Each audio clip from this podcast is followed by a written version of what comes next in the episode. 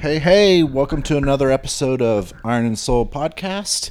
I am um, super excited about this episode. I've been um, dreaming about this one. Dreaming's not the right word, sounds kind of creepy. Um, when I first had the thought of doing this and then I started doing jujitsu, um, I really wanted to have this next guest on to discuss um, all the different things. He has a very interesting um, full time job, and then a soup, and then he also runs um, a jujitsu school here in town. So um, here we go. I'd like to rever- um, welcome Trevor Rivers to Iron Soul Podcast. Welcome, buddy. Yeah, thanks for the invite. How's it going in the apocalypse? It's going all right. Uh, so in uh, life number one, we had our final exam the University of Kansas. So. Okay, so so tell me a little bit about what it is that you do in life number one. So I'm an assistant teaching professor at the University of Kansas in undergraduate biology, and I got into that route because I wanted to do biology since about second grade, and just sort of kept with it. Okay, so what is your doctorate in? So I got my PhD in ecology and evolutionary biology at uh, Cornell University in 2007. All right. So um, I tend to cuss a lot on this. So what the fuck does that mean? Uh, it means I got a pilot higher and deeper degree. Okay. So I mean, I started. I wanted to do marine biology since watching TV in Jacques Cousteau back Okay. in the day. I grew up in Washington State, and then at about fourth grade, I had a, a biology or science teacher had me write a report on bioluminescence, and that's really where my passion is with this things that glow in the dark. Essentially. And uh, so I went to junior college for a couple of years because I was taking that at, concurrently at, in high school, so you can do this degree sort okay. deal. And then I went to Western Washington University for an undergrad in biology with an emphasis in marine science. And then I I knew I wanted to go to grad school, but I wanted to take some gap time off, and so I got this job as a program analyst for the U.S. Coast Guard in Alameda, where I was working with icebreaker operations, where I was doing sort of science liaison support for the ocean-going icebreakers because those are the only icebreakers the U.S. has that are ocean-going. So. So t- tell the um, one listener what an icebreaker is. So an icebreaker is a ship that is specifically designed to create pathways in ice. So one of the main jobs of the Coast Guard is to cut a, a pathway to McMurdo down in Antarctica. Okay. But they also do ocean going research up in the Bering Sea. And so they got three large ships, and one of them was new and it was being built, I think, by the time I left, it was just about done. But uh, they have the Polar Star, Star and the Polar Sea, which are about 400 foot with, you know, a, a obnoxious amount of steel in the hulls, and then 75,000 horsepower engines. So they, what they Wow. do is they just ram up on top of the ice, and then the weight of the icebreaker itself will crush it, and then it backing, and so it's called backing and ramming Okay. with that. So So with living in, did living in Washington, did you grow up near the ocean when you I grew- did not. No. Did not. So it was more about watching the shit on TV and taking biology that got you connected to marine biology, Yeah, right? no, it's it's weird. I don't know why. Okay. Right. Um, I had a community college prof that was a marine bio guy. That so I went to the coast and did some cool stuff there with them. I got certified to scuba uh, as a graduation present. You know, so I've been diving since 1996. Um, and then when I went out there to Western, which is in Bellingham, which is in the Puget Yep. Sound, um, Shout out to Steve Scoggins who lives in Bellingham. you know, when I got into the water there and it was cold and it was murky and it was awesome, right? I mean, it's still, I mean, when you dive down and you see giant Pacific octopus in their own lair, right? I mean, it's it's a pretty neat thing, and so I knew I wanted to do marine science, and I did a an internship at the Monterey Bay Aquarium Research Institute where I studied bioluminescence in jellyfish, and Yeah. and uh, it was at a conference where we were presenting our data where I met my advisor who happened to be at Cornell. I was a West Coast person. I didn't know anything about you know what universities were on the East Coast. I was always told to to follow uh, to join a program to work with the professor, not the program itself. So Okay. So that professor worked at Cornell yep, and then said, "Come study with me." yeah. He said, uh, you know, if you make it through the mill, you know, I'll take you. And so I applied and I got in and so got the position and moved out to Ithaca. And but funny story the bioluminescence thing was was since fourth grade. I had a teacher have me write a paper on it. So I was always fascinated about that. But I was also interested in Arctic research Okay. until I got up into the Bering Sea and we got into 60 foot seas and we blew out the bridge windows that were 60 feet above um, the Wow. water line, you know, uh, 55 degree rolls. Wow. And I mean, it was, you know, it was an adventure for sure. I mean, we were a yeah. search and rescue platform for this boat called the Arctic Rose that went down, uh, like lost like 17 hands or something like that. You Wow. know, um, it was like a crab or a fishing boat from Dutch Harbor. But the weather was so bad, we got back and things weren't flying out of Dutch. And I was sitting in a small airport bar, and there was an outside magazine that said Discover Belize. And I'm like, I'm doing my research here. And turns out that that was where our research trip for exploration was. And so it turns out that, yeah, I did most of my research in Belize. So Cornell's research, the stuff when you went there, did most of their stuff in Belize. no, is what you're saying? No, grad school is is an individual basis Okay. of things, right? And so my advisor, my um, academic sibling, and myself went to Belize to check out. So we were on this small island, South Water Caye, and turns out that it was like the perfect place to go. You could just walk offshore and see the luminescent animals and so the you know it's a 12 acre island. Like you don't wear shoes for a month at a time. And turns out that was the best place to be. And so i would go down for a month or two a year and pretty much on my own usually stay in the staff housing and then just do my stuff. So kind of fate, but kind of like this is what I want to fucking do, right? When you point your finger at that discover, is that how you kind of live your life? Like this is what I'm gonna do, boom, and then kind of fate takes it, or if you even believe in fate, or or do you understand what I'm saying? Like kind of that philosophy on shit. i don't know i mean i i would not classify myself as a risk taker sort of like Really? like immediate decision thing. Like no, I uh, like Jess is way more adventurous than I am with things. So Jess is my wife, and uh, you know I'm I'm pretty introverted. I'm pretty chill. Like I'm pretty happy where I'm at. But there's certain things that I like to do. Right. You like to be adventurous within the thing that you're interested in. Would is that would that be a yeah, fair statement? Yeah, I would say that that's probably you know a fair statement. So and when I do other things, it's great. You but you wouldn't be but- like, I'm jumping out of an airplane. no. Kind of No, adventurous. I'd rather go in a submersible, right? Right. That, that would be my goal, right? right, but that's the thing is like, but you're comfortable because that's what you're interested in is going into the space under the sea, right? Because you're Right. trained and that's exciting to you. But jumping out of an airplane because you've never done it, yeah. I don't. I don't think I chase novelty. okay. You know, I prefer to find something I like and then dive deep. To d- get passionate about it and boom, boom, boom. Yeah. Uh, but yeah, I mean, same thing with jujitsu, right? It's like for me, a good day is going to work and going to jujitsu. Okay. I don't feel the need for extra stimulation in that. So before we get into jujitsu, I want to talk a little bit about because there's the adventure part of your job, your first job, where you do get to go travel and be under the ocean and do that stuff. But there's another piece of it is teaching. Right. What about when? When did you realize that you also wanted to do that, or, and do you even like it? I do.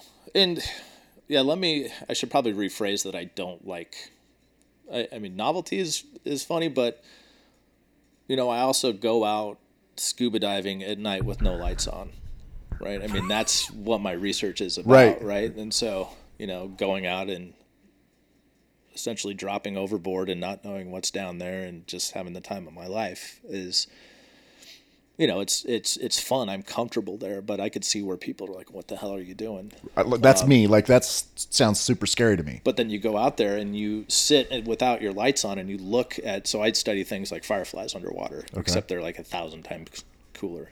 Right? They're called ostracods, and the first time you'll see it, it's about as close to magic as you'll ever see. Right? So it is awe-inspiring, and that's sort of what keeps driving me with that. Okay. With the teaching thing, um, my my position now is a is an assistant teaching professor, and that's my job. Right. So pedagogical advancements using science based evidence for um, determining what processes I use for teaching is part of what I do, and I'm I'm really into student success. Um, I'm still interested in in the research side of things because that's what got me into it. Um, but that's not a job requirement for me. So like writing grants, going down, I, I've helped film a few documentaries. You know, David Attenborough says my name on one of them, which is kind of sweet. That's pretty cool. But that's that I do that because I love doing that. Okay. Um, teaching at the university, I like my job a lot. okay. I I really do find a sense of accomplishment when students might not know how to study, might be failing at the beginning of the semester and then come out and just kick ass for the rest of the time, right? I mean that's that's a huge bonus for me. So Okay. Is it that kind of that part where that student's struggling and you get that one-on-one piece and you're able to like guide them through or give them that nugget that they haven't figured out or is it that bigger picture? Well, I mean, I mean, it's always gratifying to help people one on one, for mm-hmm. sure. But you know, if I was doing my job right, I wouldn't need to do one on one in some ways, right? So, so if I see students that are succeeding and and you know, but what's one on one mean? Does it mean having an email conversation? Because I mean, that has shown dividends too, Okay. right? Students coming in or doing Zoom meetings, sure, that's great too, right? Um, you know, it's it's a weird thing to think that what's normal for academics is completely unknown Right. for a lot of people. You know, even you know after the high school level. So, learning how to study, like thinking about metacognition, thinking about you know driving your bus for your education is something that's not innate at this point with first or second semester freshmen. So is that who that's who you mainly teach is first and second. Yeah. Well, I, I, I do a sort of a, a beginning and an end stage. So I often will do like a senior seminar. Okay. Uh, I take students abroad. So I took a bunch to Roatan to go do a, a scuba Okay. marine biology study abroad course last January. And I'll be teaching like a Caribbean reef ecology course in the fall, along with you know the the first cell and molecular course. Okay. So it really is part of your I don't know if passion's the right word, but kind of your um duty, I don't know what the fuck to call it.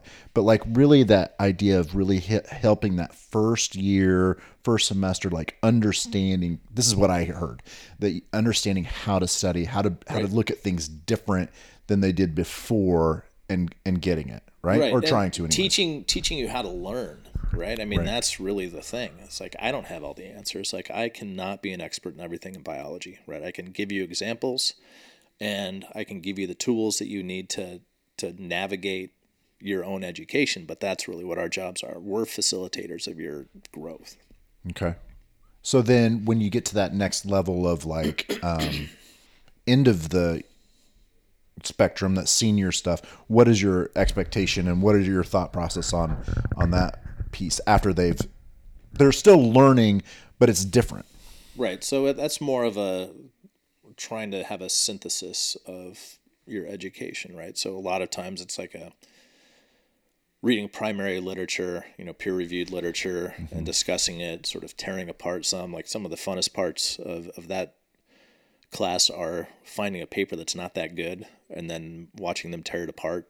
You know, Okay. um, not just like I don't like how it was formatted. uh, You know, like I don't get why they use these numbers and Right. sort of getting them to the recognition that you know they've mastered a bunch of different subjects and now they can sort of collate those and put them together.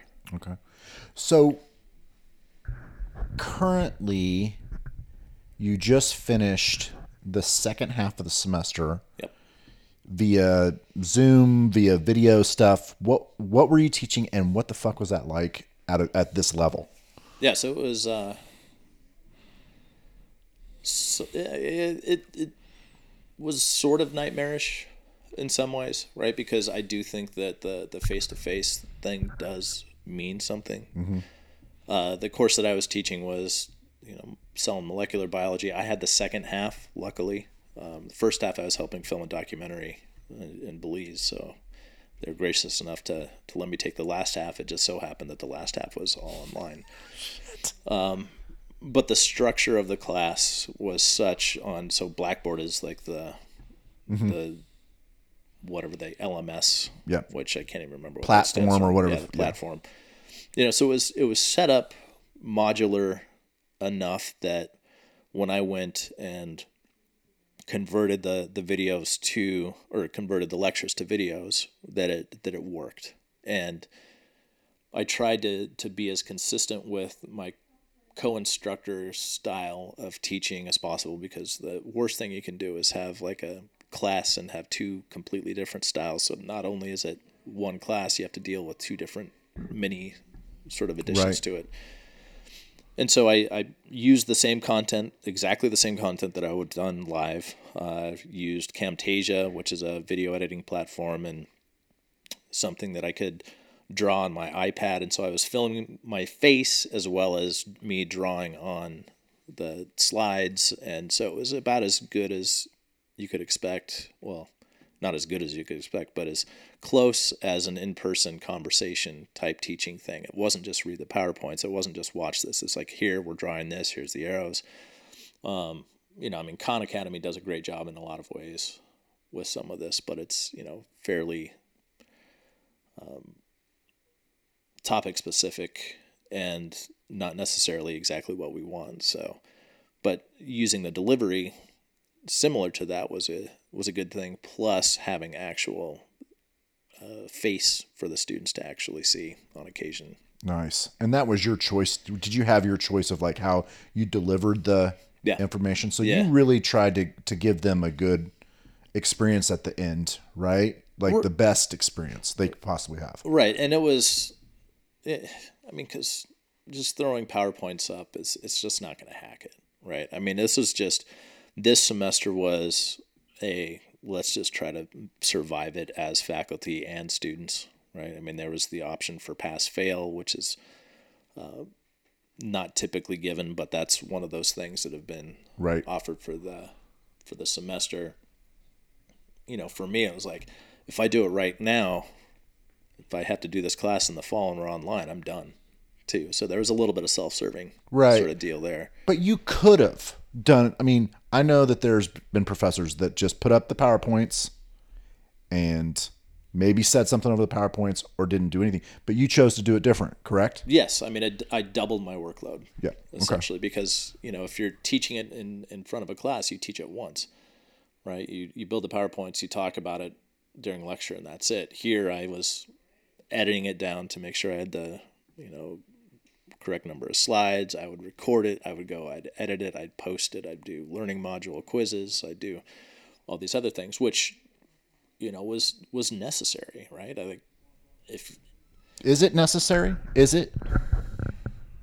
in order to do it without I, I mean I could do it so why shouldn't I? Like why would I not do that for the students right like if my job is to educate the students mm-hmm. and to get them to succeed and to get them to learn biology concepts and I have the tools to do it right I mean Right. why skimp out on it No, I, I agree. I, I I mean that's that's why I love and respect you is because you don't do shit like that. But there are lots of people in your position that probably did or there's there's some i could say there's some.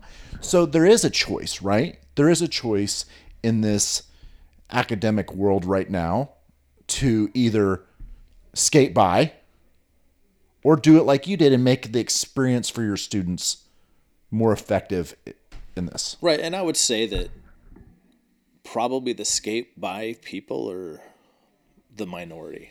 okay. You know, like I do think that, you know, as a as a whole, we are in academia because that is what we're passionate about. okay Um, the That's fair. problem is some people are technologically not advanced, right? yeah Some- they're great in them- person and can Right. teach a great class but can't do the technical stuff Right, or you know they they they do a particular delivery and it's the way they've been doing it for 30 years and this threw them for a hell of a loop. Right. Right. Um, those people tended to you know just record over PowerPoints and and talk, which is still better than just putting up PowerPoints. right Right. which So- could have been an option right Right. And and the thing is is like in higher education, funny enough that there is no requirement to have sort of any educational training.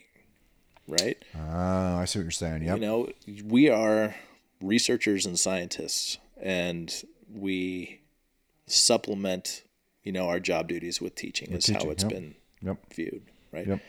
There are more and more opportunities for people to, to do this. Like I TA'd as a grad student. Right. Right. I you- taught a couple lectures as a grad student, but I didn't take charge of a, a full on class. Um, you know, I didn't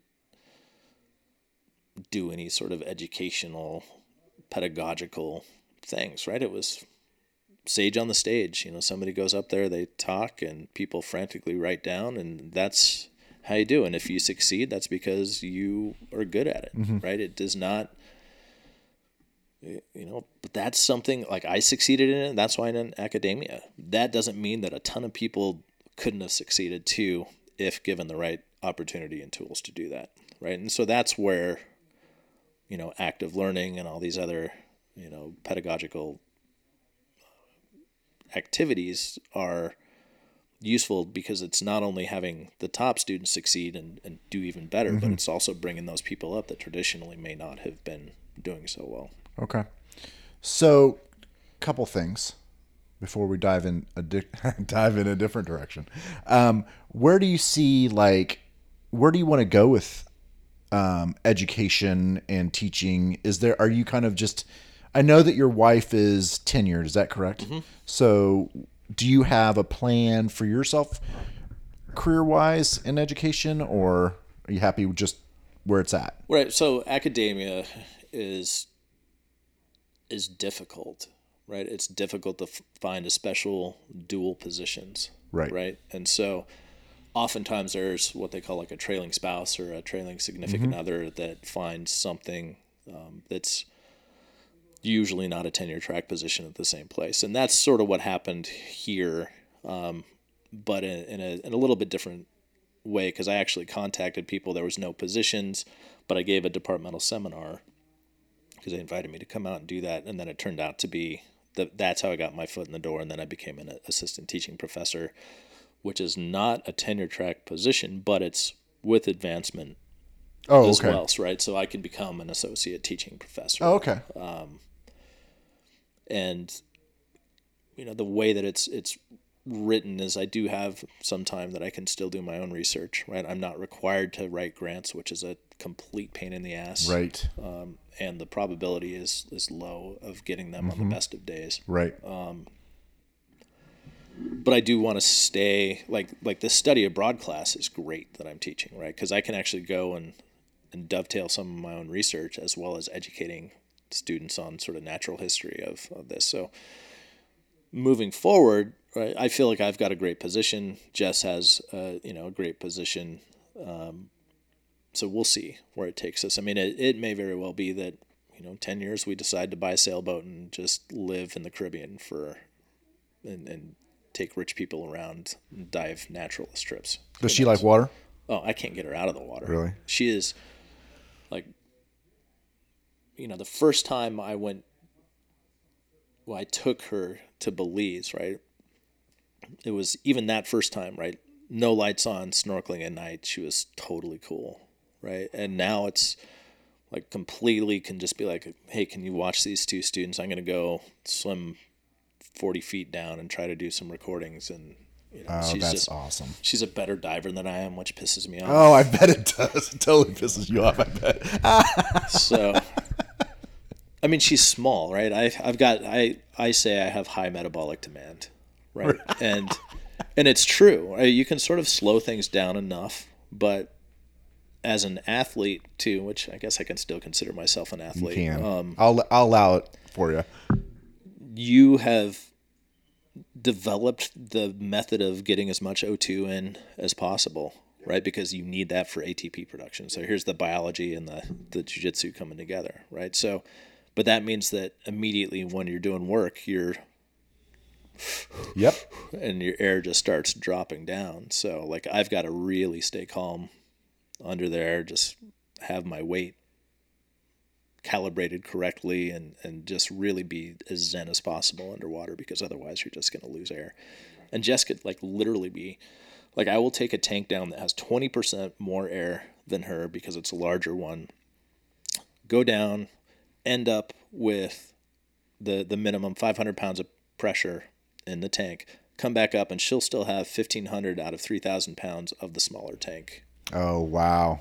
And I'm just like, oh, Oh man. yeah. That's funny. So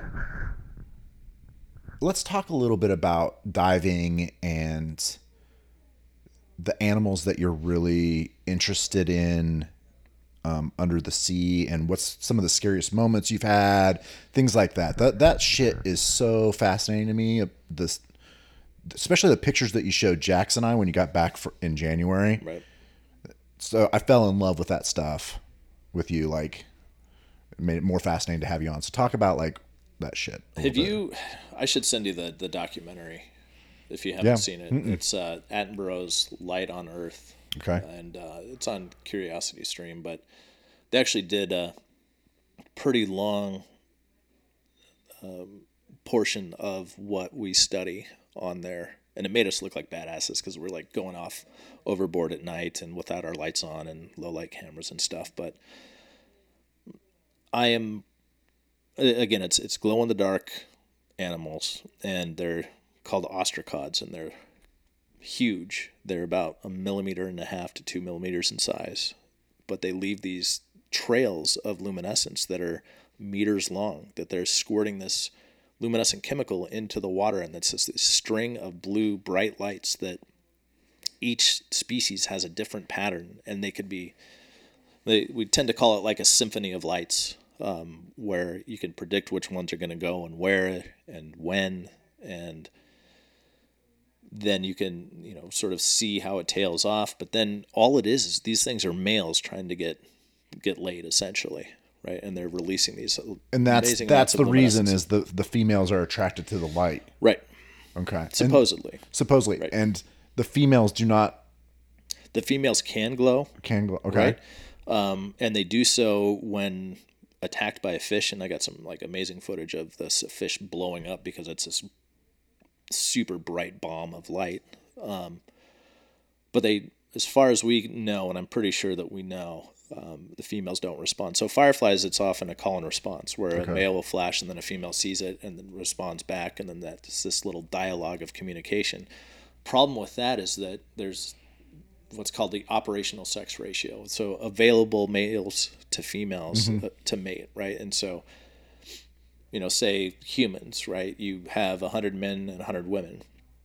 50 of them get pregnant, right? During that time of, well, women that are, you know, pregnant, they can't mate again, Right. you know, or at least have reproductive output.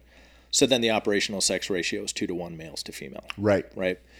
Uh, in ostracods, it's about 175 to 200 to 1, as far as we can tell, Okay. right? And so the competition is so fierce that if a female flashed, she would just get mobbed. So we think that it's a, a way for the female to be a little bit more choosy potentially during Ah, this. she's she's choosing which which one has the best evolutionary biology of Right. mate. I don't know if I said that right. Yeah, close enough. um, but there's there's still so much to to go in there. I mean, it's for every display that you see out there, there's like ten sneaker males Okay. trying to find the female at this. So it's like this super complex thing that we're just trying to peel the layers off. This So- point.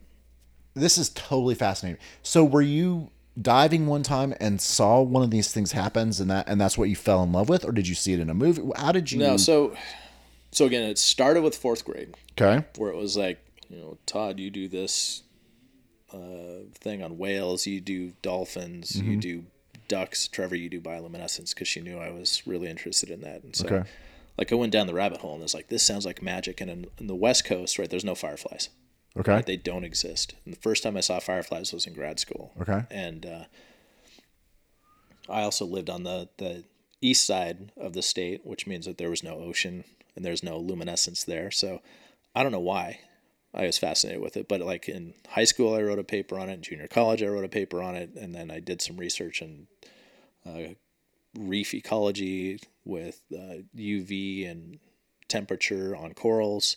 But then I did the internship at uh, Monterey Okay. and so like I've just known that it was luminescence, and I studied some jellyfish, I studied some sea pens, but Jim Morin, who was my advisor, was showing these videos of ostracods. I'm like, holy hell, that's amazing. And so that's when I got accepted to grad school to work on those. So the first time I saw ostracods was, you know, December of 2001. Okay. So would you say that that's p- something that's part of your personality is that you get interested in things cuz I think about like as you as you explain that story living on the west side of or the east side of um, Washington not by the ocean so then but yet fascinated by the ocean you know at a young age fascinated by certain things that you've never seen before right Right. it's not like, oh, I've seen dogs before. Now I love dogs, and I've been around dogs, and I'm, now I'm going to be a veterinarian, right? This is shit that you've ne- you never saw, and then all of a sudden you're like, this is fucking amazing. Well, it, like I, it, it was just so it was, it was like magic, you know. Um, and then when I saw it, though, I was like, "Holy hell!" Right? Because I still had an option to do other systems, Right. right? I mean, it was just like, "Let's go see what it is." I'm like, "What?"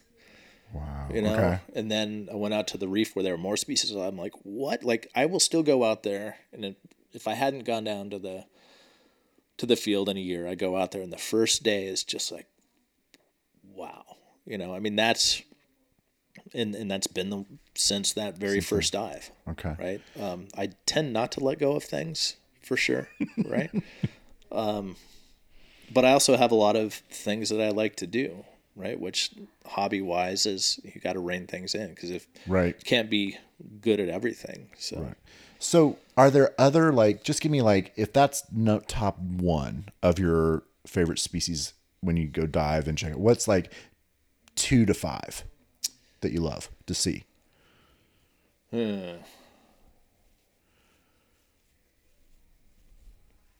so yeah i'm, I'm stuck between my, macro and micro Okay. too. Um, there's so many amazing invertebrates. I tend to be an invertebrate guy. Okay. Like nudibranchs are awesome, like sea slugs, because they have all sorts of different colors and, and poisons and toxins. Um, I'm always excited to see like mantis shrimp, Okay. because their eyes are super incredible. Um, morays are a lot of fun, Okay. and then like the rare sort of fish. Like I saw a short nosed batfish once when I was uh, diving, which they tend to walk with their pectoral fins. It's this weird, creepy, like prehistoric looking thing. Uh, flying gurnards, scorpion and rockfish that are really camouflaged. I mean, rays and sharks are cool.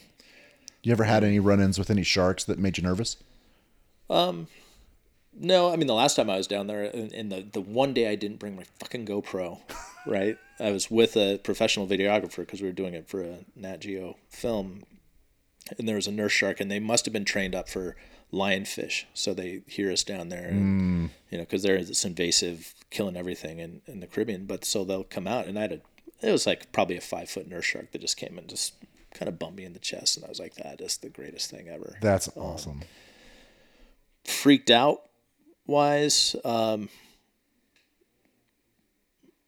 i prefer diving at night with no lights on because i don't know what's out there in some ways. Like when I have my lights on, I'm more I'm actually more skittish. Okay. But um, there was a a time when I was in Panama, and Panama tends to have like tiger sharks out there, and I was about 55 foot depth. I was recording, so I'm usually just sitting in one place and, and filming, and my my research colleagues are swimming around, and we get back to the surface, and Gretchen was like, "Where the hell were you going?" And I was like, "What?"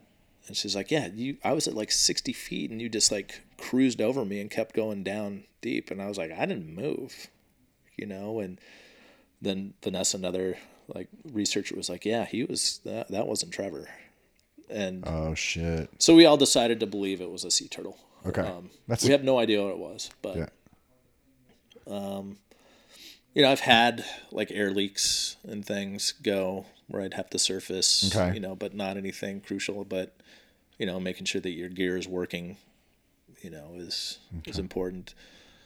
Um, nothing ever where you got turned around and Well, yeah, kind of and kind of like anxious and panicky, but were able to yeah, calm yourself. No, the, the luckily, so when I was doing my research as a grad student, I would be diving by myself usually, Mm-hmm. but I was only in like ten feet of water. Okay. right? So I'd go off the shore and I'd just be underneath, and I would be setting traps for my ostracods, and they would have fish bait in them.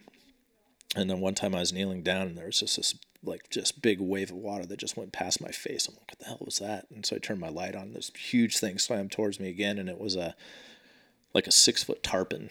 What's a tarpon? You know, tarpon's a big silvery fish. Oh, okay. um, you know, eats small things. It's kind of a just a little bit creepy. Barracuda are also creepy to me. Yeah. Um, they are kind of because they're smart. Yeah. I don't know if they're smart or not, but they're still They're creepy. they're they're wily, and uh, but I like them. Okay. I don't know. There's not much that I would not want to be around okay. underwater. Cool.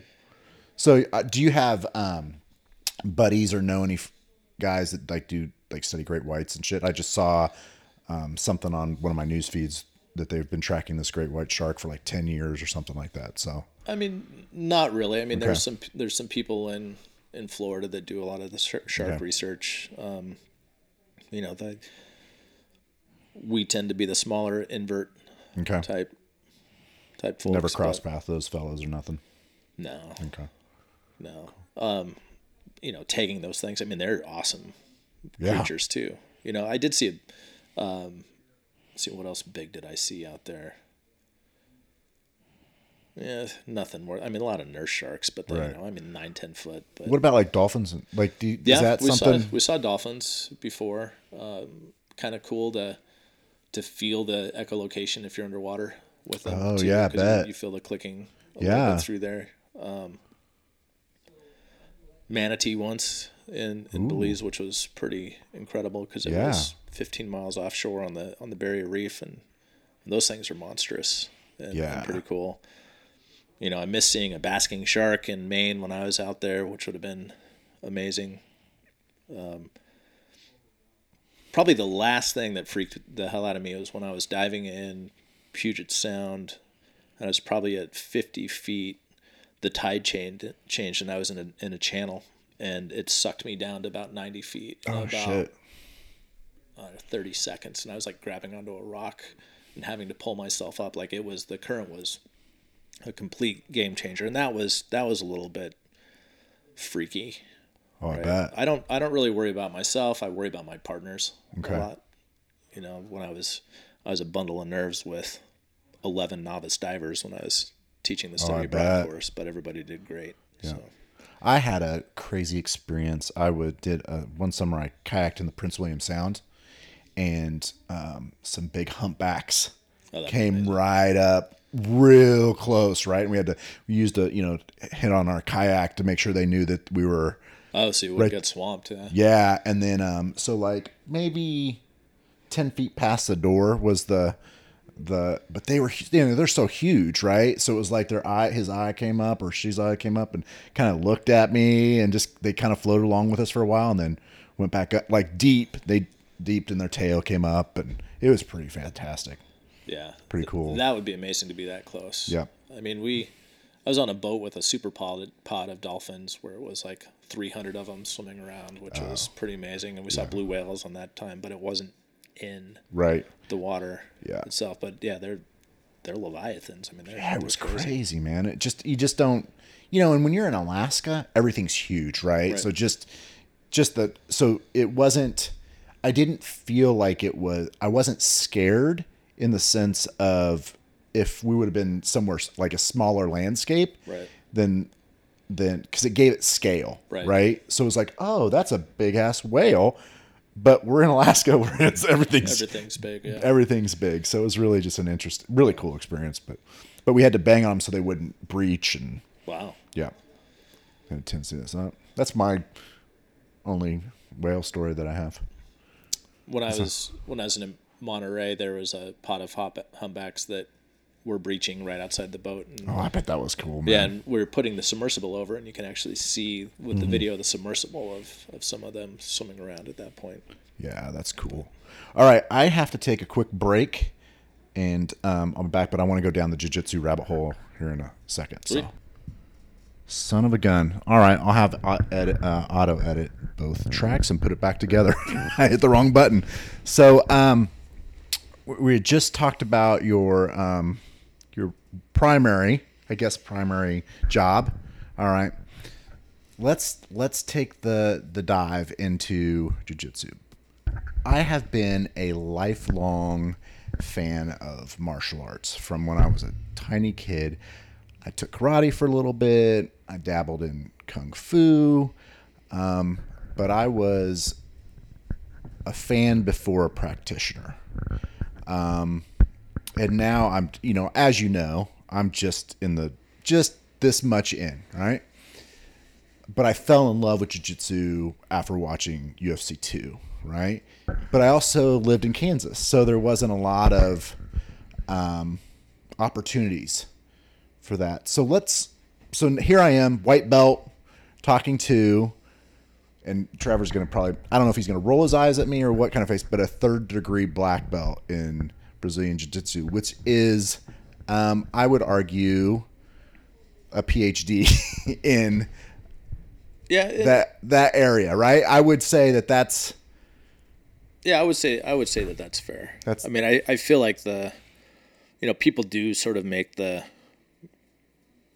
the the comparisons with like white belts like high school and blue belts college and purple belts masters and brown belt. You know, those. I've never heard it like that, but I don't really. Yeah. You know, the people say that it takes. I mean, it certainly took me longer, time wise, like just to get my black belt and to get my PhD when I started.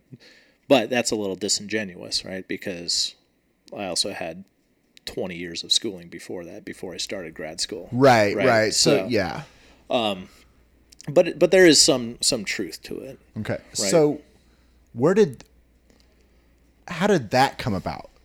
You know, you got Right. ocean and you have jujitsu. So I'm I, I've been waiting to ask this question since I met you.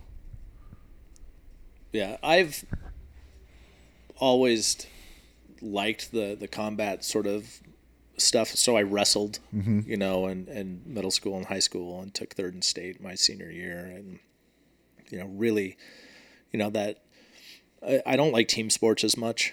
I don't know if it's because I hate depending on other people, or if it's a you, you know you win or you lose based on yourself, right? Sort of deal.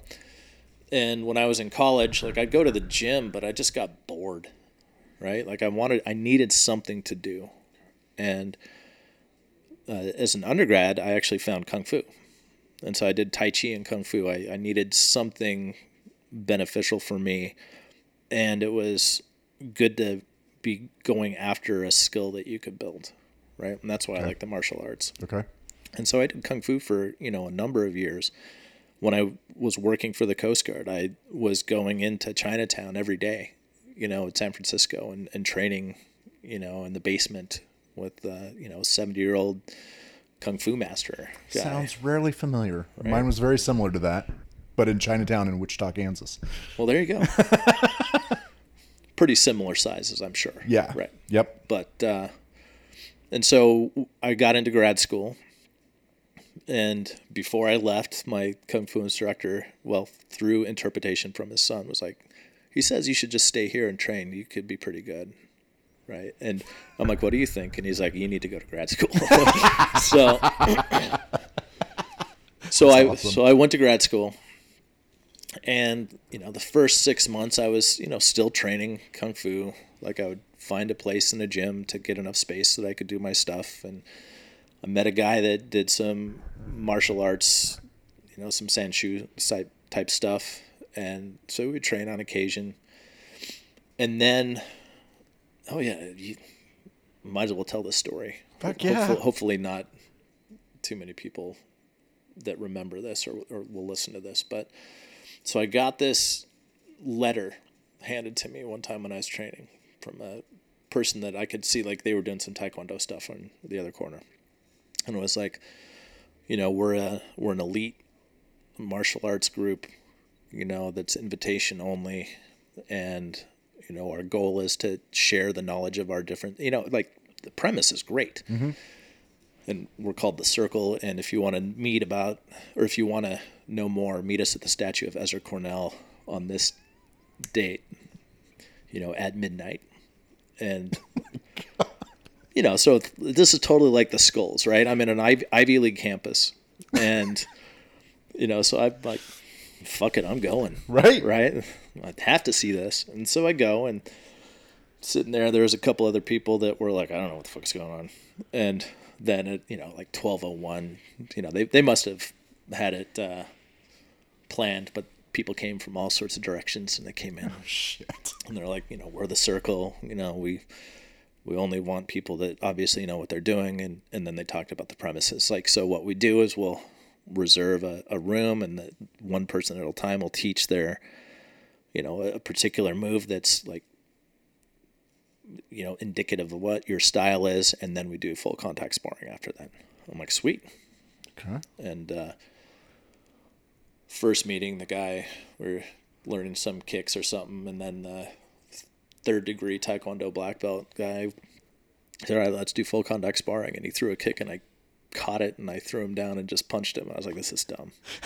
so, like, it just it wasn't an like I don't think it was thought through well enough. Right. Right. This is like still early two thousands, and. uh but right after that, when people were coming in, there was these people that were doing jujitsu, and my buddy that I was doing occasional training with had also was doing occasional jujitsu, and you know he became a I, I don't know if he's a black belt now, but you know worked with like Jackie Chan and these people in Village Roadshow pictures, shit. and, yeah, like Wow. as a I don't know if he's a producer or just part of the that sort of stuff. So super interesting dude, and. uh you know, I went in and I was rolling with a guy that was pretty lanky, and I would get triangled every freaking time because I would reach in.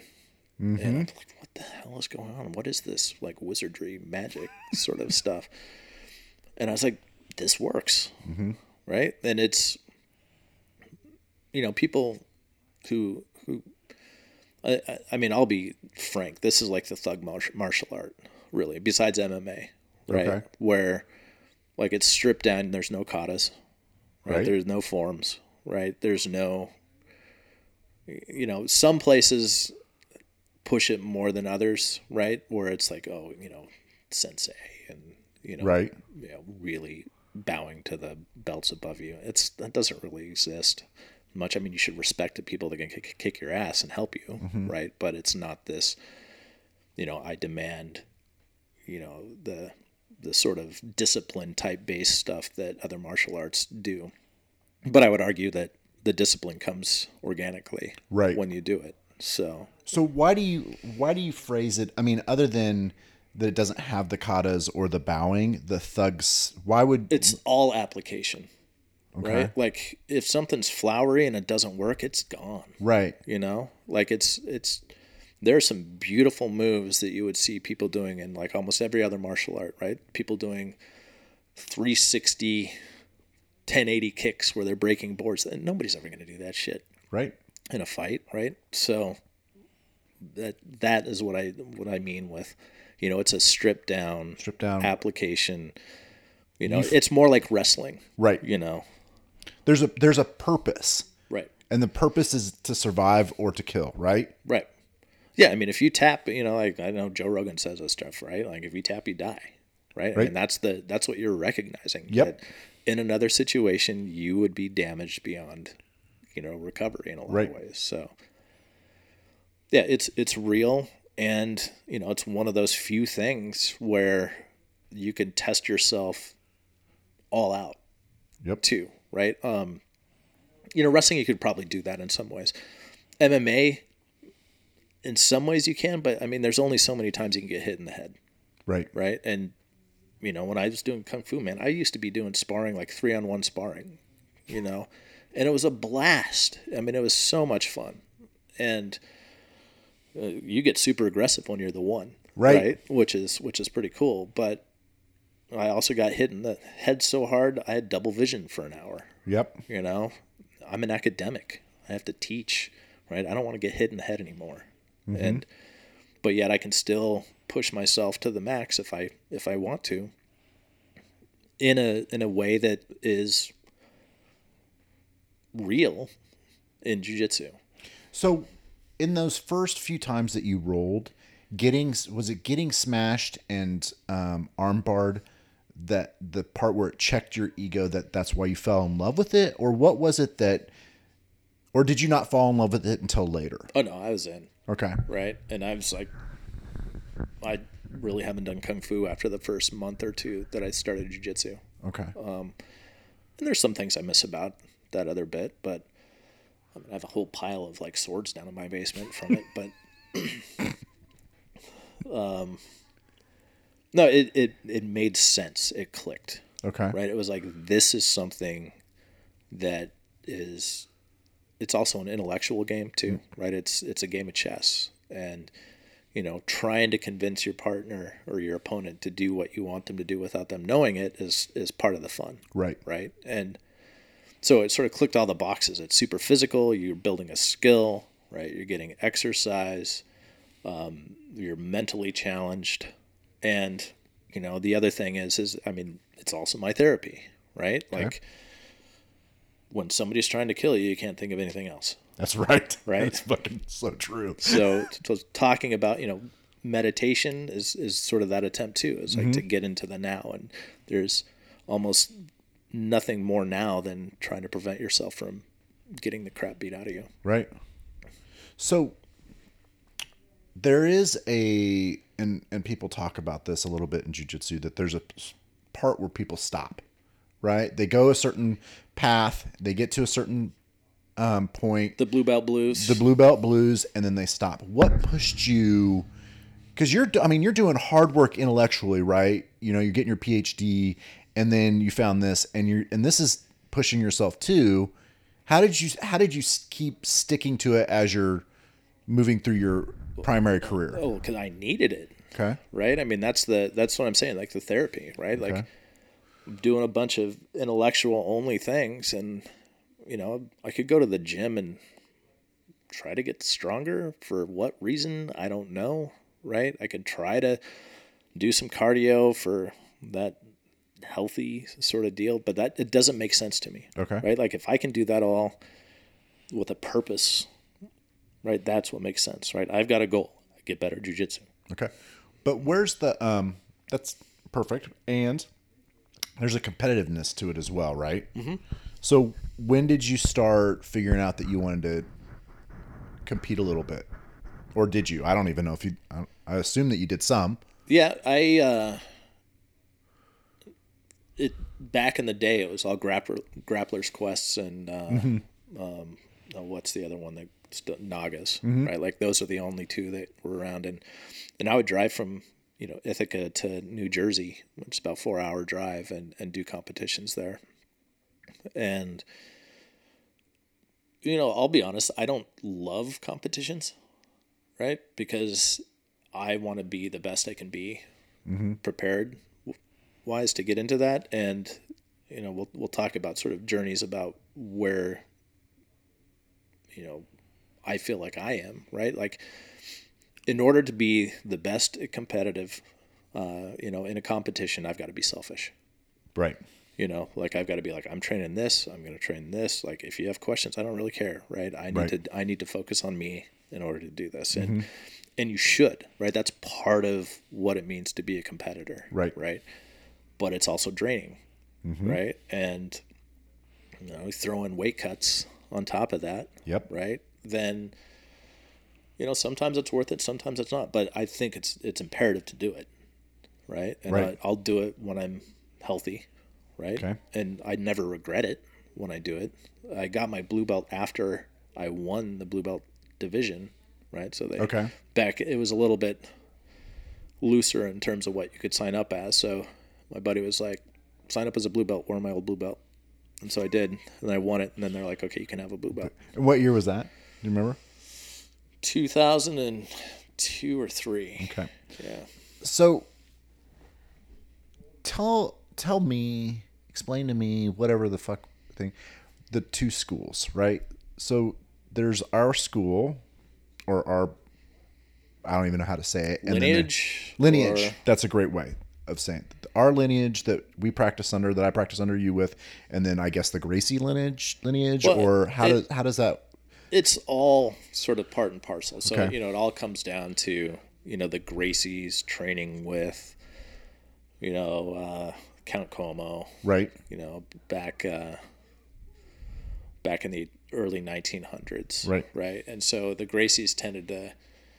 You know, Carlson and Carlos and those guys sort of had their lineage go one way, and then there's like a sort of another group called the Faddas, um, that trained with them, but then split their own ways. Um, but it all sort of comes down to sort of like one local pot of, of jujitsu in Brazil in the you know mid 1920s or so, and so Nova União is what our lineage is is now through Gustavo Dantas, my instructor, um, and that was somebody that was from the Gracie side as well as somebody that was from the Fadda side. Okay. and it was Nova União means essentially like New Union, Okay. and uh, or you know, it's was tend to it, it was viewed more as the blue collar crew, like the favela kids. Okay. And, you know, the Gracies were kind of the white collar sort of deal. Okay. So there was that sort of split. But I mean, it's all the same. It's all one, right? I mean, there's this whole concept of creonte where you know don't go and train at other people's gyms and you know have absolute loyalty and um, I don't think that holds up very much anymore. No, I would say Right. so. Right. Yeah. Um, you know, there are people that I would prefer my students to train up, and I'm not going to stop you, right? You're going to be where you want to be, right? And if, right. if we have to say don't train somewhere else, that means we're not doing our job right. You know? Right. Yep. And if you want to go, go, right? Mm-hmm. Because why build a toxic atmosphere Right. in there? So, so I don't really prescribe to that much, but I st- still do. I like I'm super loyal to Gustavo for Of the course. opportunities that he gave me, and my other, you know, Julius Park and Danny Ives, who I trained with when I was at Cornell, and you know, it's like, you know, grateful to everybody that I've trained with, but. So how did you fall under Gustavo? How did that how did that relationship start? So when I finished up at Cornell, my wife got a got into grad school at Arizona State, and so I asked my friends back on the East Coast, where should I go train? And they're like, 100% Gustavo. And so I went. And luckily, it was like less than a mile from my apartment. Oh and, wow.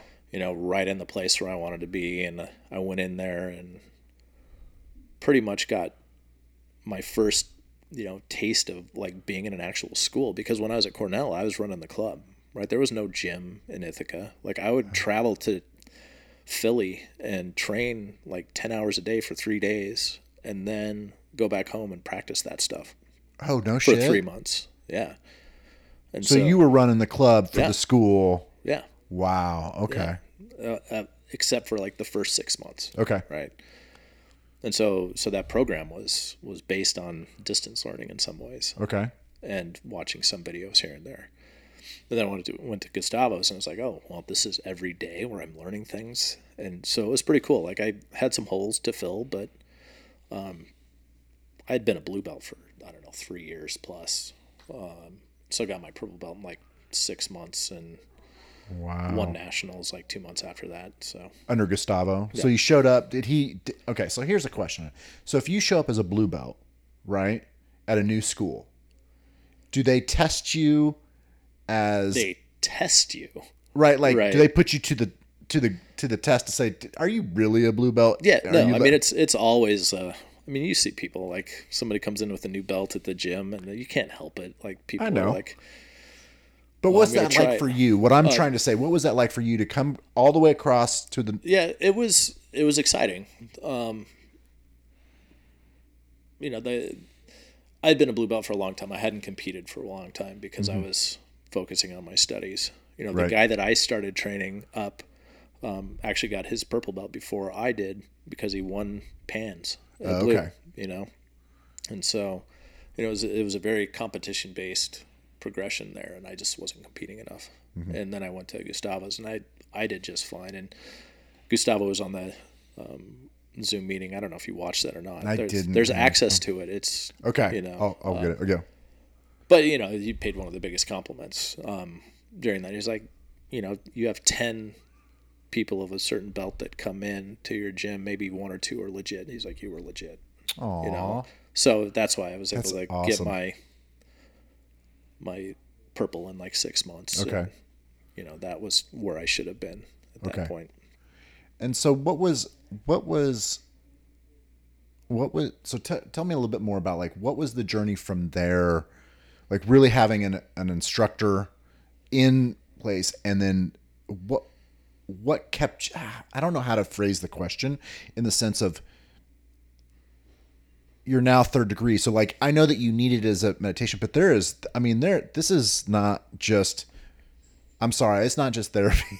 it's this is like a thing you do. Right. No, it's a part of me. Yeah. Yeah, and you know, I got like I wanted one more shot at Worlds at brown belt Okay.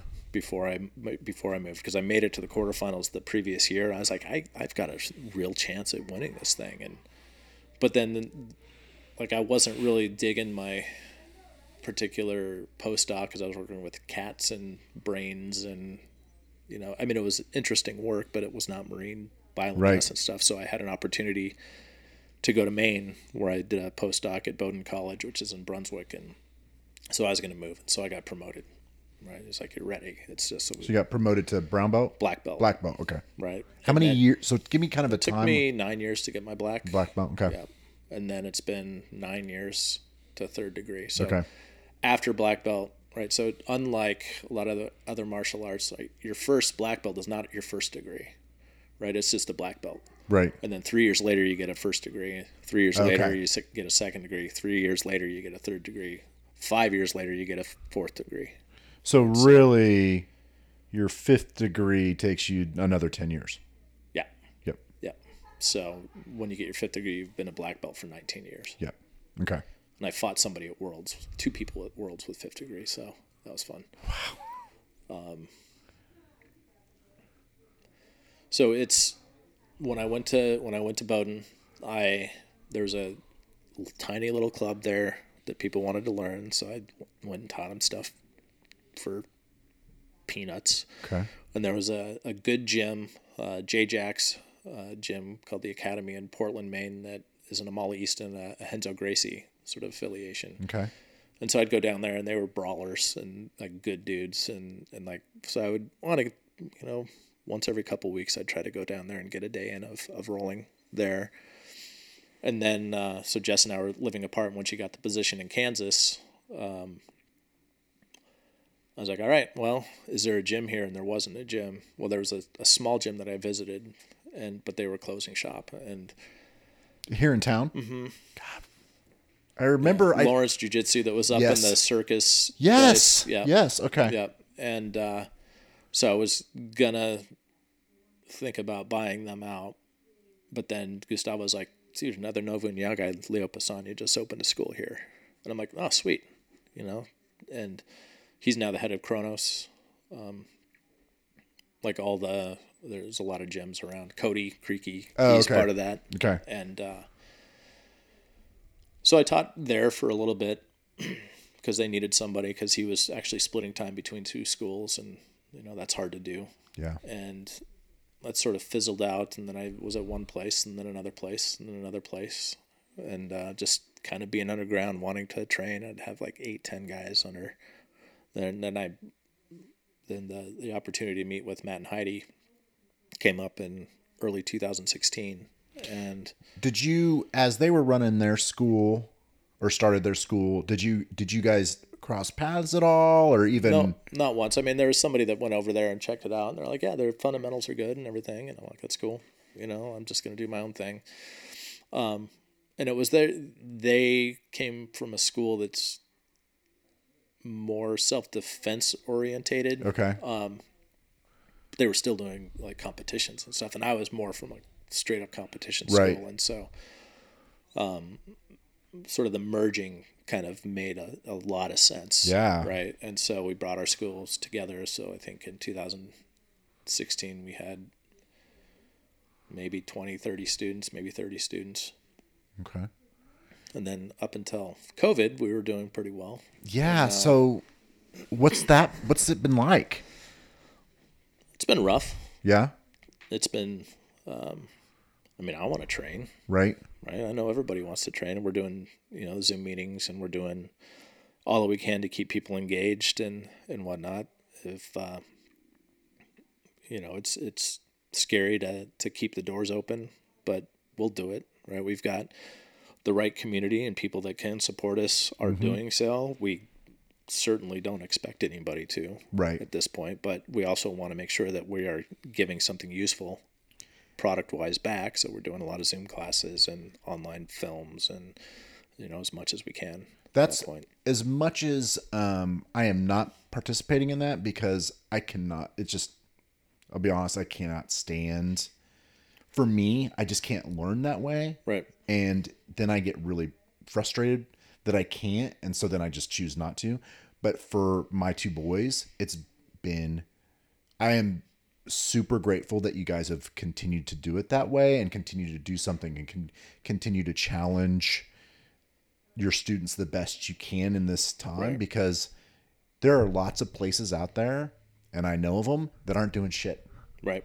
Gyms that aren't doing shit that people are paying memberships to and the and the and the gym just expects them to pay the membership or not pay the membership or whatever, right? And you guys are putting content, actual content together and doing shit. Right, and and we're able to do that. I mean, I I, I wouldn't want to even try to throw anybody under the bus. Like other people that have gyms that are running full time jobs, it's just them. Like no way could they do this stuff. Right. Right. We again, we've got that that sweet spot of of of people that we can continue to offer this stuff Right. too. So, um, but yeah, it's like we don't want to be a charity case, Right. And we're not gonna be, right? We're gonna,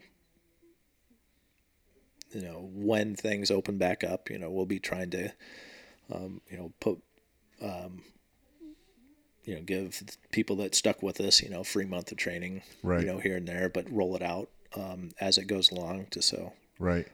so we we're, we're safe just in case another shutdown occurs in the fall, which is completely possible. So let's talk about that a little bit because I am as much as I am a fan of taking care of people, you know, it's my job to help people out.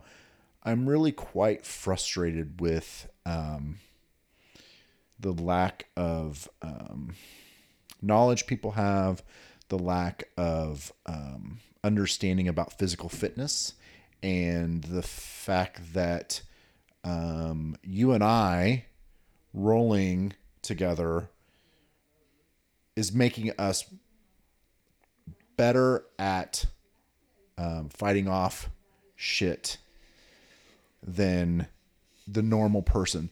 So the fact that we have to not do what we get to do because of something that the science is even really backing right now, right? It's Right. Well, I- I, mean, let me preface this by saying I do not voice my opinions very much, uh, Okay. especially with regard to like jujitsu, okay. Um, because jujitsu is the great leveler, right? It's Mm-hmm. because we can have people on the far right and the far left come together and love each other and train, and that's, right. the way it is, right? So, So I refuse to post things. Um, that being said, I am a scientist, right? I do have friends that work at CIDRAP that are part of the epidemiology thing. Right. One of them's a black belt in jujitsu, and we are torn, Right. right? I mean, that's the thing. It's like the coronavirus is not going anywhere, That's right. right? Um, flattening the curve does work, mm-hmm. right? Um, that being said, the optics of how it would look if we became a super spread event would be devastating. Okay. You know, think about where most of the super spreading events happened here, churches, mm-hmm. right? I mean, yeah, it's my church, right? Um, and so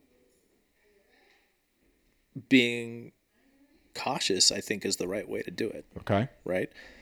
Um, and it's gonna be it's gonna be a challenge when we do open up, right? I mean, they just uh, announced the 1.5 phase, Right. which means that technically group classes still can't be held until June 1st. Right. Might be doing some private stuff, maybe, you know, as long as it falls within the lines of what we can do. Right. Which they haven't even really made any type of. That's the th- okay. That's the thing that pisses me off the most is you can have a dentist, right, up in your shit, right, and it's Essential, it's essential, but you and I have to stay six feet apart. right? That doesn't. Do you understand like that? Well, why I- that doesn't fire to me if we're doing? I, I do, but I mean, dentists usually aren't sweating in your mouth either. You know, they're wearing a mask and, and doing that the stuff. So I mean, you know, being realistically, jujitsu is one of the most um, probably passable thing you can do if you have the coronavirus right. right?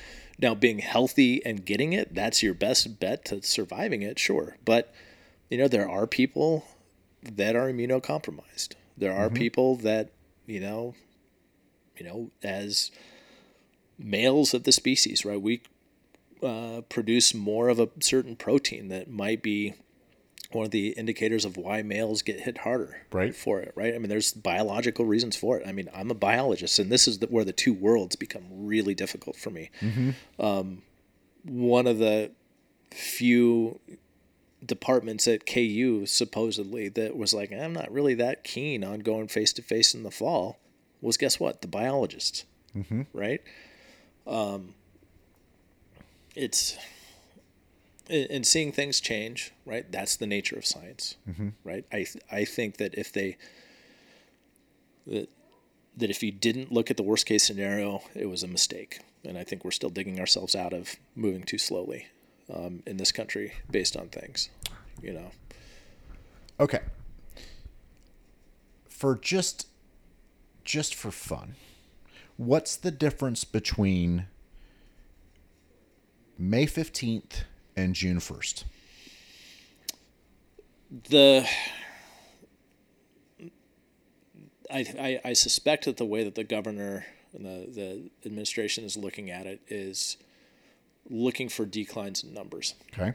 right? And now you see like there was more in the meat in a meat packing plant and these other things, right? Of course, you you got to throw in the fact of you get increased testing, you're going to get increased numbers, right? It's uh, you know looking at hospitalizations is probably a better better way to do that, but you know, but I would counter with what's the harm in waiting another two weeks if it means that we're really knowing that we're okay right? Well- so so that's the conservative thing.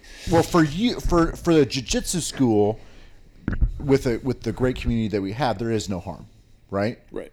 But there's harm for people that oh 100 aren't 100% right? I i i get it Yep. right? And you know it was we applied for a ppp loan. Good for you. and our first bank wouldn't really take the the time to do it. So we went to another bank right? And we got a little bit right enough to help out some not a ton but um, a lot of people can't get them right? A lot of larger institutions that should not have you know 8000 catholic churches or something got funding from this which eh, doesn't really sit that well with me if It you're tax well with me, if you're tax ex- tax exempt but you know that's the one thing I'll say Yep. um it's it's a hard thing, right? It's it's the way that the infrastructure is set up. It's showing that there are problems, right? I mean, that's really what it what it is to me. And I do think that things should be opened up within reason, more on maybe a local based thing, right? If this county isn't doing so bad, you know, maybe this should have a different rule. But Douglas County is actually even more conservative than the rest of the state. So I know it's really strong. Yeah, it doesn't. Well, actually, it doesn't surprise me. It doesn't surprise me. I mean, but but like I don't want to. Like it would be devastating if anybody got COVID from training at our place. But don't You know what I'm saying? But don't you think there somebody's going to get COVID from training in your place, no matter what? Maybe Some, I mean, Right. at some point, right? right, but if we can slow it down to the point where if it does happen, maybe the remdesivir or whatever it is is available to reduce the complications. Maybe there's you know some other things around available to help. Right. That's that's what I'm saying. Right. I want to open up. I mean, No, don't I, no, don't I get me wrong, that. I, but don't- I get that. But it's interesting because you're one, you're a small business owner, right? Right. Two, you, but it's a it's a contact sport. So Right. so I'm trying to get an understanding of like but I'm but I'm fully recognizing that I'm coming from a place of privilege with this one, right? I've Right. got a full time job, Right. Right. My business partners are, you know, Matt and Heidi are, you know, one of them's got a full time job, so like I'm worried more for them. Like I, I don't need to get paid for a while to keep Right. this thing open, right? And I'm and I'm cool with that. But for people who is like this is like I got to eat, right? It's terrifying, right? I'm not at that point, right? Mm-hmm. And and I can make sort of more judgment calls based on what type of gym we are and mm-hmm. this. no, I but think I think you're you're you're you're you're handling you guys are handling yourselves with utmost integrity. Like I that's what I get. But when when do we say we're going to dip our toe? Like at some point you we have to jump, right? Right. No, hundred percent. And you know, we've decided that you know we would follow the protocol Right. mandated by the state. Right. And so right now it is no group classes, Okay. right? Um, but gyms can open, Right. right? And so is there something that we can do where there's some marked off space that you can do some individual stuff in there with either members of your own family or roommates or something like that? Could probably see that happening Okay. right? Um, but we're gonna take it smart and, and take it slow. Okay. Right? I don't. You know, we'll have something in play within the next two weeks Yeah. minimum. So the what's interesting about all of this too is it d- it says group classes, right? Right. What does that mean? Nobody is knows. yeah? Nobody knows, right? No. Because they're not talking about wrestling. No. I mean, they are and they aren't, right? There somebody's talking to them about it, but not enough to to understand. Right. You know what's the reality of it. You know, so or will you guys, for lack of a better word, are we gonna? And I'd be willing to sign it.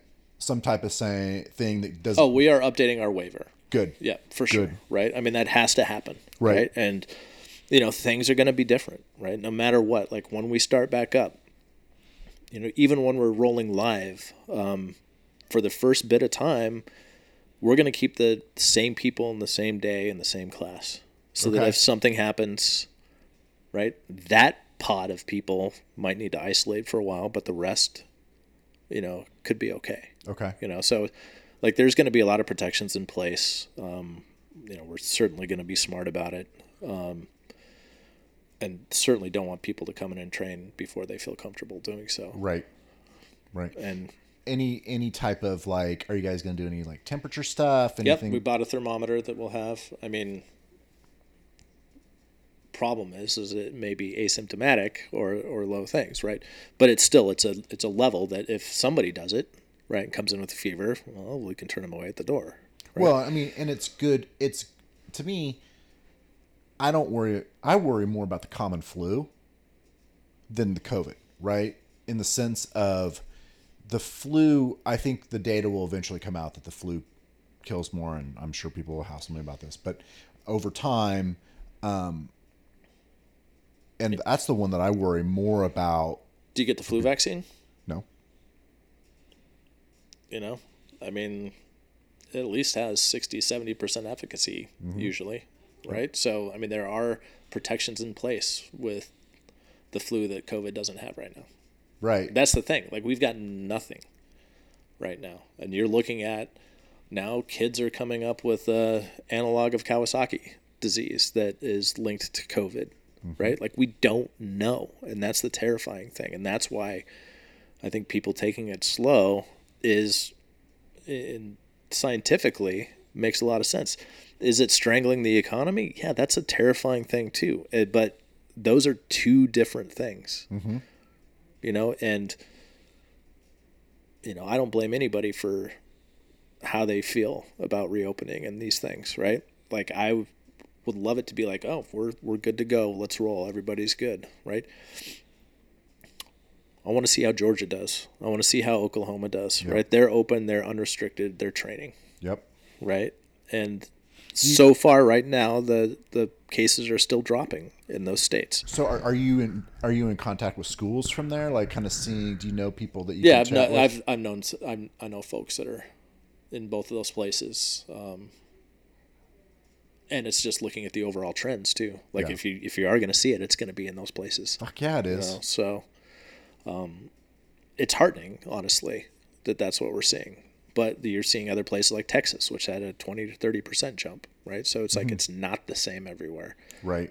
So But is it you know you but but is it is Texas you know testing more? You know that's that's some of the It- questions it- too. you know? Exactly. Right. No, it no, it is, Yeah. and I think that's where you got to look at the hospitalizations. Yeah. You got to look at these other metrics for it too. But um, I, I want an antibody test. I mean, who knows? Maybe we all had it. Yeah. We, we don't know. I mean, especially if in, in this what we do. Right. You know, if Exactly. someone one person brought it into our school, then Right. we're all gonna on some the, level. the, the odds of it, the R naught is so high that that the odds of us getting it are, Mm-hmm. you know, and we're also the ones that are going to survive it too. You know, the way that we push ourselves, the way that we push our immune systems, the fact that we're sweating all over each other. right. In general, yeah, like to a the point, except for the fight- right, except for the people that have that weakness, Yep. right, that are compromised, right. right, and we have those in our gym. Yeah. right? So, Yep. or families have them. Yep. That's the other terrifying thing. I'm not worried about it, people training, but what if you go home and you're being raised by grandma, Yep. right? Yeah, So- it's a it's an interesting, um, I guess, dilemma for you guys. Paradox. Paradox Yeah. for you. I mean, it's it's different than I think a lot of places have to deal with. You know, I think you got I- and and that's and as much as I'm giving you pushback on it, um, it's be, for us to educate the people that are listening that you guys are thinking about it on a whole different level of thinking about it. Right, and you know we are lucky to have the community that we have Mm-hmm. that are like, please keep charging us. Yeah. You know what I'm saying? I just I just went just charge me. I don't give a fuck. yeah, and and Can I buy some shirts? yeah, and, and and and that will be repaid eventually by you know different methods. But you go to a restaurant that can't serve food, right? It's you go to a hairdresser that you know. I mean, people can buy gift cards, but there's only so many gift cards you can buy, right? Right. So I get it, right? Totally understand. I mean, now tattoo parlors can open again, right? right? so That will be interesting. That will be an interesting piece because people don't have. I mean, we see waves of like during certain times where our people come in, tax season, Right. Things like that. If people don't have money, right? And who's who's a lot of our clientele, right? Waitresses, waiters, Right. wait staff, you know, restaurant people, bar people are, you know, are a lot of our people. They're not work. I mean, right, it's I don't I, I as much as I think it's going to be rough going for us yeah, too. Luckily, it's not my main gig either. I'm I get to sit from privilege as well, but I got you know three artists that are freaking out. yeah. You know, it's crazy. No, it's. Uh, I mean, it's not good any way you you stretch it. But similar to the dentist thing, they can go by appointment only. Right. They're going to be you know it'll be it's not like you guys. You know, it's just going to be different. Right, a, a good parlor has already has a lot of safety Yep. things in play. Right, so Yep. Yeah, for us, um, we'll be open as soon as it's prudent Yeah. to do so, Yeah. Okay. and we get it. Like we get that there are people that just don't want to do the Zoom thing. Like I have a, one of my best friends. Um, who started jujitsu with me because he was my roommate in grad school, then stopped training, and now he's like a four stripe white belt. He started up again, and he's loving it. Right? Watched one Zoom meeting of his local thing. It's like I can't do it. It just it just makes me sad. Yep. It just frustrates me. Yep. I'm like I get it. Right.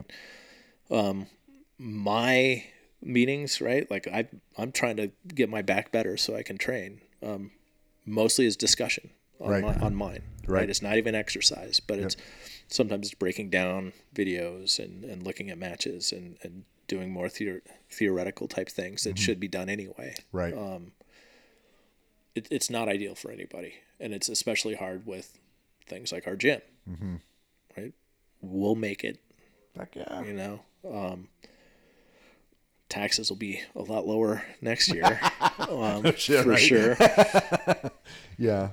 you know but but then it's like okay all these things that we're learning about you know we've already been using hospital grade sanitizer Right. you know we we but there's certain other things that we can add on to it right i mean we're not allowing drop-ins at all until phase four is lifted Okay. right? You know, we're not, you know, maybe new signups if they're going to stick around and, and be consistent, but we're not going to allow people training from other gyms to come in.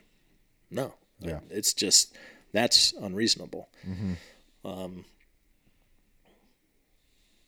limiting the amount of time. I mean, cleaning between sessions, right? I mean, there's a whole bunch of crap that we're going to be doing.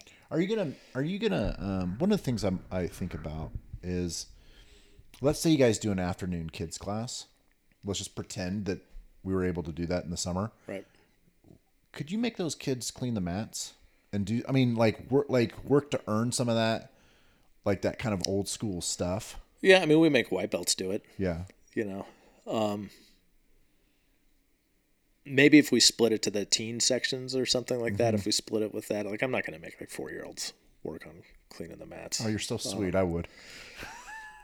You that, can make uh, Otto and Jax do whatever you need them right. to do. Right. Well, I mean those those mops are big and the, the the sprayer's heavy, you know. But no, it's you know, and, thinking of kids like that that old school thing. I mean, the discipline with the kids in jujitsu is different than the discipline anywhere else.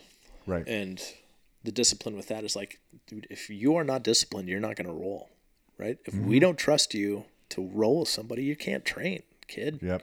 You know, if you're mouthing off, you're going to go sit, right? Um, and it, but it's not like yes sir, no sir, you know, No, bowing all not- that yeah, stuff. Like yeah. that's that's not part of the the culture. Yeah. With that, Yeah. but I mean, it's like builds discipline for everybody. Like the discipline, like when somebody is grinding their forearm across your face, and you're just like, I'm gonna wait until you're done, then I'm gonna kill you. Right? I mean, Unless you That- can't kill somebody. well, right, right. But then you're like, when I learn how to do this, right? I'm, I'm not gonna let this happen again. Right? I mean, that's discipline. Right. Right? This, like keeping your cool when somebody is trying to murder you is like that's the discipline that you get in jujitsu. Yeah. that I don't think is. I didn't really get that in kung fu, right? Because I was never threatened as much in kung fu, right? That's what- There's discipline, but That's what I always, um, you know, when I went through karate and then went through kung fu, there was never, there was always like you you bowed and you did these things and for the discipline and the and the stuff, but it was never, I never felt like they stopped in the middle of something to show you what you one what you did wrong or how to do it right. You know what I mean? Like it was always like you just had to figure it out by watching or doing and and kind of boom boom boom, right? And practicing. Right, Right? That's what I appreciate about you, especially rolling with you, is you'll stop and be like, This is where you fucked this up. This is why I got you you, fucked here. up a long time ago. But here's where you know. Yeah, exactly. but this is this is why, right? And that's what I love about that because that's the intellectual piece, that's the chess piece, that's the ego piece. Right. You know. Yeah, and there's a. I mean, that's why the you know I've been to different gyms, and different gyms have different cultures, right? There are some more alpha type gyms than others. Like, and I and I was talking to to Marvin about this yesterday because it was just him and me on the Zoom. Yes, last night, so it was fun. Um, it's like the best thing you can do is find a core group of dudes or you know co-eds that you feel comfortable trying your damnedest to murder Okay. right and that you feel comfortable of them doing the same thing to you. Meaning, like you're gonna go fucking hard, but you trust them, right? And that's a that's a fine line, Yeah. right? And there there are some people uh, in in our gym, a lot of people in our gym that I would say, sure, you know, I I would totally trust them. There's other ones that I'm like, they're not quite there yet, right? Like like they're they're getting their confidence. You know, mostly I feel it's self confidence with that that you know you can go hard, but let go Right. at that point, right? I um, and I know that you, the everybody can put me in check, and that's not. I'm not saying this, but I always worry about my strength with rolling with, like I'm always cautious about that, and that's my own shit there. and and you should be when the situation warrants it, mm-hmm. right? Like Marvin is a beast, Yes. and he's one of the smaller, a few of the smaller women's favorite training partners because he knows how to use it, He does. You know what I'm saying? That's a great example. Yep. and and you can do that same thing um, to other people, right? But you roll against Mark Kleem, use all the strength you got, man, Right. right? Until you realize that it ain't gonna work, mm-hmm. and then you actually have to use technique, right? You got to get that out of your system anyway. Right. So, um, people that say don't use strength when you roll, there no, you've got to use all your tools, Mm-hmm. right? Especially when you compete, right? Are you going to just not use strength when you compete, like in a competition? No, Right. right? Just know when to use it, right? And that's what I'm saying. Find that core group of people. Mm-hmm. You'd be like, it's on, right? And I will do everything that I have within my toolbox to try to beat you, and you will do the same. And at the end, we'll be both much better for it, Yeah. right? Perfect. That's a great way to end this episode. I just want to know one more thing. What what's been the other than the therapy of jujitsu for you? What has been the the biggest accomplishment for you? Is like through through this twenty year Um, experience. I mean, per- the biggest thing that I've done um, personally would be placing at the worlds at black belt. Okay. You know, I mean, I had 29 guys in my division, and like two of us weren't Brazilian, and you know, took third, and you know, lost to two. You know, the guy that took second, who was a fifth degree, fourth or fifth degree black belt, and I lost by points. Right, so like that was you know a good accomplishment. Um, I don't really think about tournament stuff all that much. I mean, I I, I would say probably the biggest accomplishment is the school. You know, Yeah. is you know we built the culture right. We have people that have stuck with us that are going to stick with us. We have, you know, it's gratifying to to. I mean, it's not gratifying to see that people are depressed that they can't train with us, right? But it's, you know, a, a kind of a different sort of compliment where it's like I need you guys, mm-hmm. right? This is this is what I need, and like you guys are providing something that is incredibly crucial. Like, do I think I impact more people on a deeper level in jujitsu than I do in biology? Yeah, hundred percent. Mm-hmm. You know, I Right. still get them in biology on occasion, but you know, on the whole, right, influencing somebody's like well-being is is really what we're doing in jiu-jitsu. Yeah. Awesome. Thanks, man, so much for coming on. I appreciate man. it. It's been a great conversation. Cool. I'll be back soon. All right. Thanks, everybody. Remember perseverance. Later.